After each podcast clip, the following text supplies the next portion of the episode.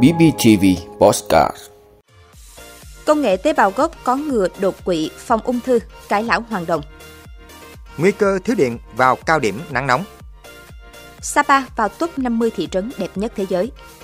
Đề xuất các phương án hỗ trợ sách giáo khoa. Đông Nam Á đối mặt rủi ro do sóng nhiệt. Đó là những thông tin sẽ có trong 5 phút sáng nay, ngày 12 tháng 5 của BBTV. Mời quý vị cùng theo dõi. Thưa quý vị, sức khỏe là mối quan tâm hàng đầu của mọi người, nhất là khi thu nhập điều kiện sống của người dân được nâng cao.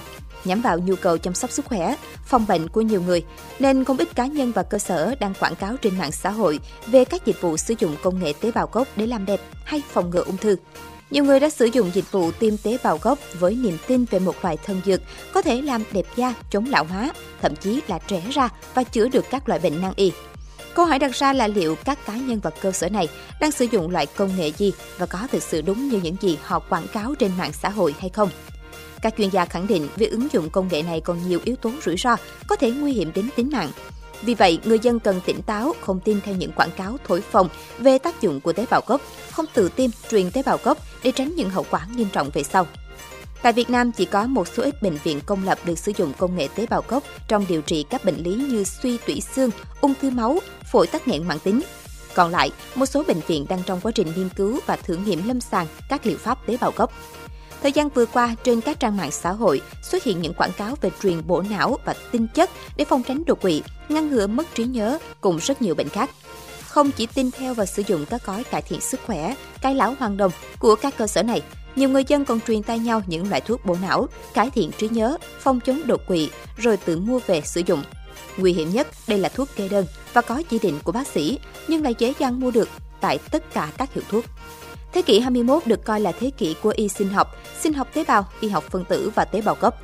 Tế bào gốc được gọi là phát hiện của thế kỷ với rất nhiều ứng dụng hiệu quả vào y sinh học và thẩm mỹ. Nhưng đây cũng là lĩnh vực còn khá mới, không chỉ ở Việt Nam mà ngay cả nhiều nước có nền y học hiện đại – rất nhiều tiến bộ y học khác cũng vậy. Từ nghiên cứu đến ứng dụng là cả một khoảng cách dài. Người dân cần tỉnh táo để không tin vào những quảng cáo sai sự thật của các cơ sở làm đẹp, khiến tiền mất, tật mang. Và cũng rất cần vai trò kiểm soát chặt chẽ, hiệu quả hơn nữa của các cơ quan quản lý nhà nước về y tế. Bởi với lợi nhuận lớn sẽ khiến nhiều cá nhân và đơn vị sẵn sàng thực hiện những hành vi kinh doanh vi phạm pháp luật, bất chấp sức khỏe, tính mạng con người. Thưa quý vị, theo dự báo trong các tháng tiếp theo bước vào cao điểm nắng nóng, phụ tải hệ thống điện quốc gia tiếp tục có xu hướng tăng và nguy cơ thiếu điện có thể xảy ra.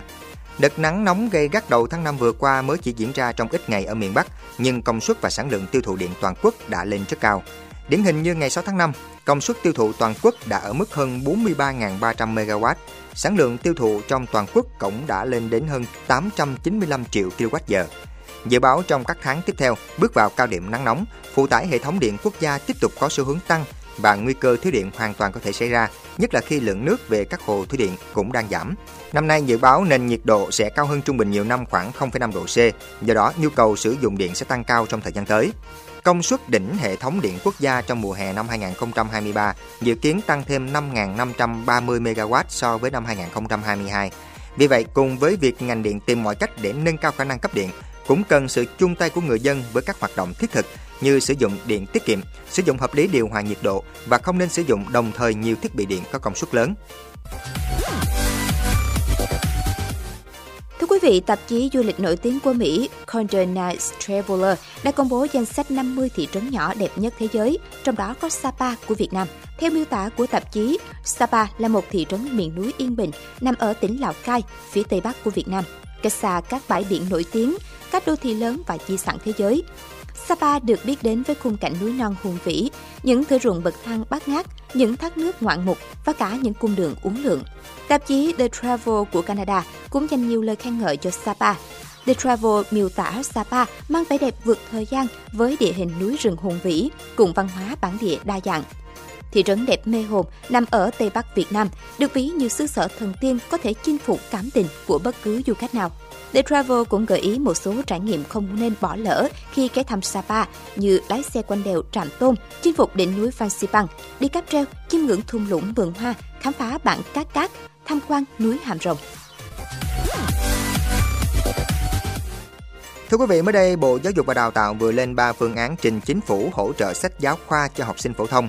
Với mức giá bình quân 200.000 đồng một bộ sách, Bộ Giáo dục và Đào tạo đưa ra 3 phương án ngân sách nhà nước hỗ trợ mua sách giáo khoa. Theo đó, sách giáo khoa sẽ được mua và học sinh mượn qua các thư viện trường học. Phương án 1, nhà nước hỗ trợ 70% số học sinh chưa được hưởng chính sách. Kinh phí cần có là hơn 2.100 tỷ đồng. 30% học sinh còn lại có thu nhập khá trở lên tự mua sách. Phương án 2, nhà nước hỗ trợ 50% số học sinh chưa được hưởng chính sách. Kinh phí nhà nước cần hỗ trợ là hơn 1.500 tỷ đồng. Phương án 3, ngân sách nhà nước hỗ trợ số lượng học sinh có cha mẹ thuộc hộ cận nghèo, số kinh phí dự kiến là hơn 107 tỷ đồng. Bộ Giáo dục và Đào tạo sẽ tiếp tục xin ý kiến Bộ Tài chính các cơ quan liên quan về cân đối ngân sách, cơ chế hỗ trợ sách giáo khoa cho học sinh mượn, xin ý kiến Thủ tướng Chính phủ. Trong số hơn 17 triệu học sinh năm học tới, có hơn 15 triệu em chưa được hưởng chính sách hỗ trợ sách giáo khoa. Thưa quý vị, Hiệp hội Chữ thập đỏ và Trăng lưỡi liềm đỏ quốc tế cảnh báo các nước châu Á sẽ phải đối mặt với nhiều rủi ro do sóng nhiệt đang dần trở thành xu hướng trong tương lai. Nhiệt độ cực cao với chất lượng không khí kém, ảnh hưởng nghiêm trọng đến sinh kế của người dân, đe dọa sức khỏe của hàng triệu người khi làm gia tăng các ca bệnh về đường hô hấp, sốt xuất huyết, tim mạch và thậm chí tử vong. Nắng nóng bất thường cũng đặt ra gánh nặng chưa từng có cho ngành nông nghiệp, khiến nhiều nước gặp khó khăn do hạn hán, mất điện, thiếu nước. Trong mấy tuần gần đây, tình trạng sóng nhiệt đã được ghi nhận tại nhiều nước châu Á, Thái Bình Dương như Malaysia, Nepal, Bangladesh, Ấn Độ, Thái Lan. Nhiệt độ cao kỷ lục sấp xỉ 45 độ C. Nhiều chuyên gia khí hậu cho rằng tình trạng nắng nóng cực đoan ngày càng trầm trọng có nguyên nhân chính là do biến đổi khí hậu.